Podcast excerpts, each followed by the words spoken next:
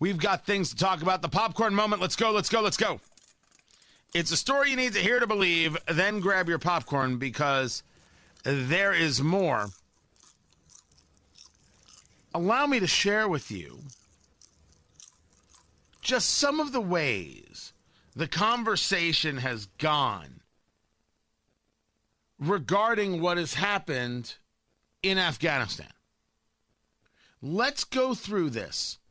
Stories of what is actually happening in Afghanistan, not the lies that are being told to you, me, and we by Joe Biden.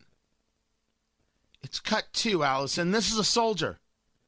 Has a wife in Afghanistan who wasn't able to get out. Listen.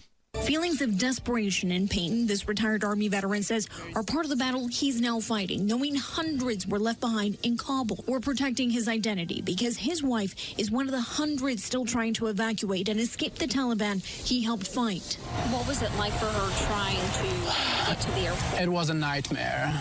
His wife wasn't able to make it on a plane. President Biden says Operation Allies Refuge evacuated more than 5,500 Americans, but the veteran says many were left behind. I want the government to know that a lot of Afghans, that they are Afghan Americans, they are Afghans with the green card or visas or SIVs, they're also left behind, plus our own Americans.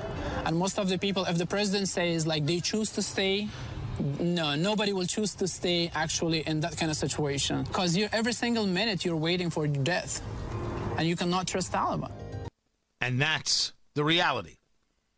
That is so much the reality. That isn't to say that there weren't people who chose to stay. That absolutely did happen. But as the situation has changed on the ground because America, so, Biden, sorry, wasn't you, me, and we, Biden let these people down, things have changed.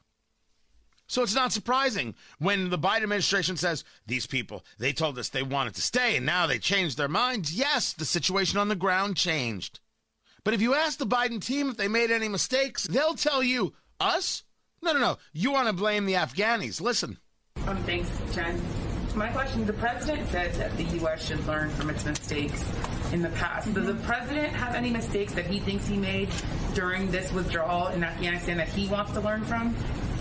Well, I would say I think the president's been pretty clear that we all uh, had an expectation that the Afghan National Security Forces would fight harder in the end, would fight against the Taliban. Uh, we all had an expectation that uh, President Ghani would not flee the country uh, those were not expectations that were clearly met. So you can spend a lot of time looking in the rearview mirror. What our focus now on is it is on now is moving forward on our diplomatic effort, settling uh, Afghan refugees, SIV applicants, and others who are coming to the United States, doing that in a very thorough and clear way, and also uh, getting them settled in communities. I can't look in the rearview mirror.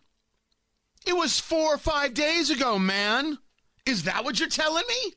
Four or five days ago. Oh, yeah, you had Afghanis falling from planes. That was like four or five days ago. That was some of the despicableness that Joe Biden was saying.